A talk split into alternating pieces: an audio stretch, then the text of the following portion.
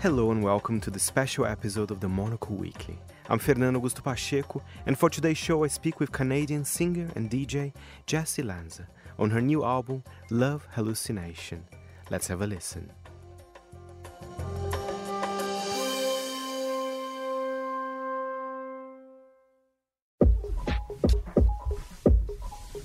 Jessy Lanza, welcome to Monocle Radio. A pleasure talking to you. Love the new album, Love Hallucination. I mean, even the title, I have to say, is, is very good. But but first of all, you know, um, t- tell us uh, what's the vibe of, of this new album? I mean, listening to it, it felt quite, you know, clubby, summery at times as well. Uh, but perhaps give us a light introduction to Love Hallucination. A lot of this album, I actually started started as songs that I was writing for other people. I wrote over the pandemic. I started writing a lot of material for other artist. And I think that really allowed me to get into a side of my voice as an artist that I hadn't explored before. And so some songs were rejected inevitably, and, and a, a lot of them I thought were, you know, good enough that I should just, I liked them enough that I wanted to put them on my own album. So I think I, I definitely stepped out of my comfort zone a lot on this record and um, doing that gave me a lot of confidence. So it feels like a confident record to me, more so than the ones my previous albums. Nothing is for sure.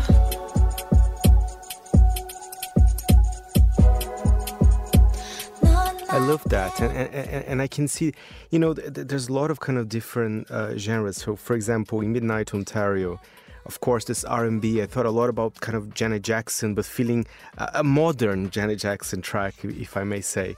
Am I correct with that that vibe there? Yeah, I, that's one of the biggest compliments you could give me. It's very, very sweet, and definitely she is always on my mind somewhere because I'm such a huge fan. Um, but yeah, I could hear that for sure. And uh, tell us about perhaps some of your favorite tracks. One that I loved because, of course I love the synths in it. Uh, Limbo, I think it was quite a cool track, uh, and I can certainly um, see myself dancing in a club. But but tell us perhaps about Limbo or, or any of your other favorite tracks. Limbo is I love that one as well. Um, I wrote that song a couple years ago, and I couldn't uh, finish it for whatever reason and i was sharing it with friends trying to get somebody to get on board and like help me wrap it up and there was a while there i wasn't sure it was going to get done but i sent it to Tensnake uh, who I, I worked on another song of his with. We basically did like an album trade a song trade for, for our albums and he he worked on it with me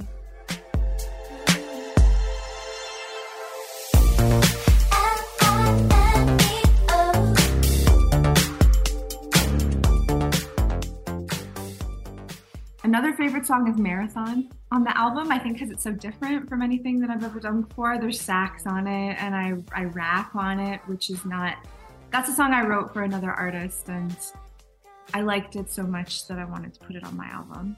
Amazing. No, Marathon is definitely, definitely a good one. And so, of course, Don't Leave Me Now, which is, uh, which is the main single as well, right?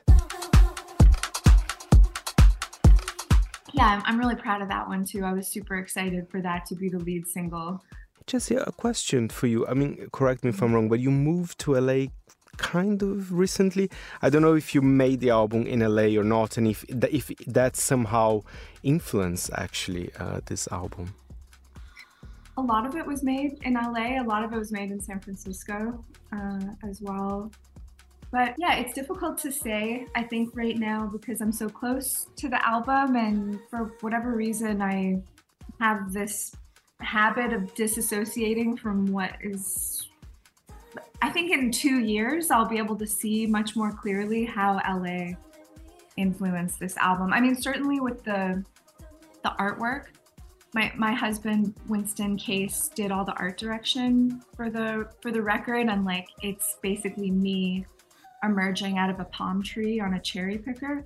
And that's very LA. that's very LA. So I know he he is very dialed into the LA influence, but um, I think emotionally, like with the content of the songs, I'm not quite there yet. But I, I know it's there. I just need to reflect on it more.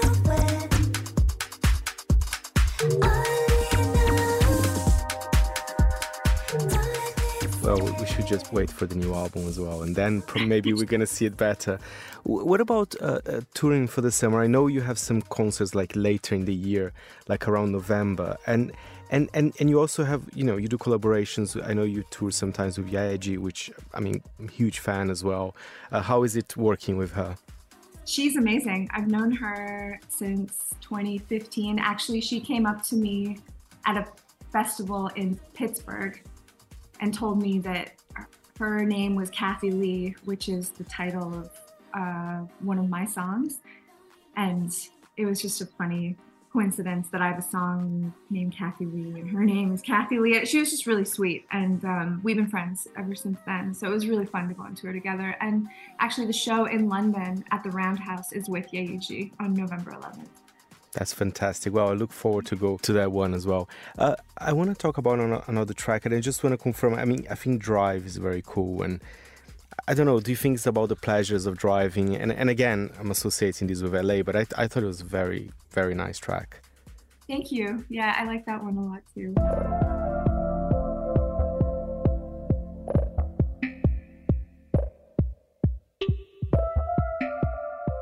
Yeah, the city that I'm from, Hamilton, is similar to LA and that I mean it's just like kind of a suburban place where you just have to drive and I got my driver's license when I was 16. It was like a yeah, you just couldn't you had to rely on other people a lot if you didn't drive. So that song is definitely I was thinking about driving around as a teenager and all the the memories formed in that time. Jessy, you mentioned we were talking about Janet Jackson. How is it a compliment for you? What are actually your music influences? I mean, do you look a lot to the past, or do you kind of keep on track of what's happening with the music scene uh, today, or perhaps both?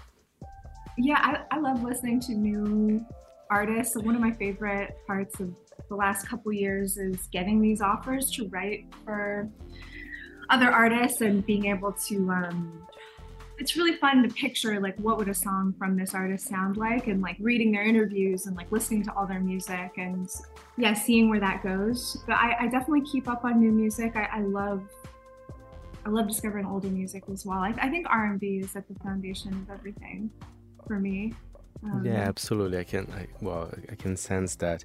When you write to other artists, do you feel protective of your song? I, I, I don't think so because you told me that some of those tracks that were meant perhaps to other artists actually you're including on this album, right? Yeah, yeah. I um, I think that those feelings could could come up, feeling protective of the songs that you write. But it was it was just so uh, fun for me to do to do it, and it it made me feel really good to um, be able to like come outside the shell, I guess, because um, I can be really guarded sometimes. And I actually think in the end, it it turned Love Hallucination into an album that there was just much more of me to connect with for for people, and like being able to write for others allowed me to do that. Listen, Jessy, a pleasure talking to you. Thank you so much for being here on Monocle Radio.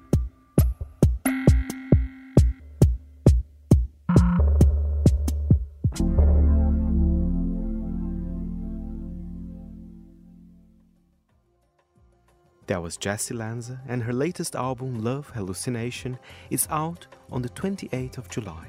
The show was edited by Callum McLean, and I am Fernando Augusto Pacheco.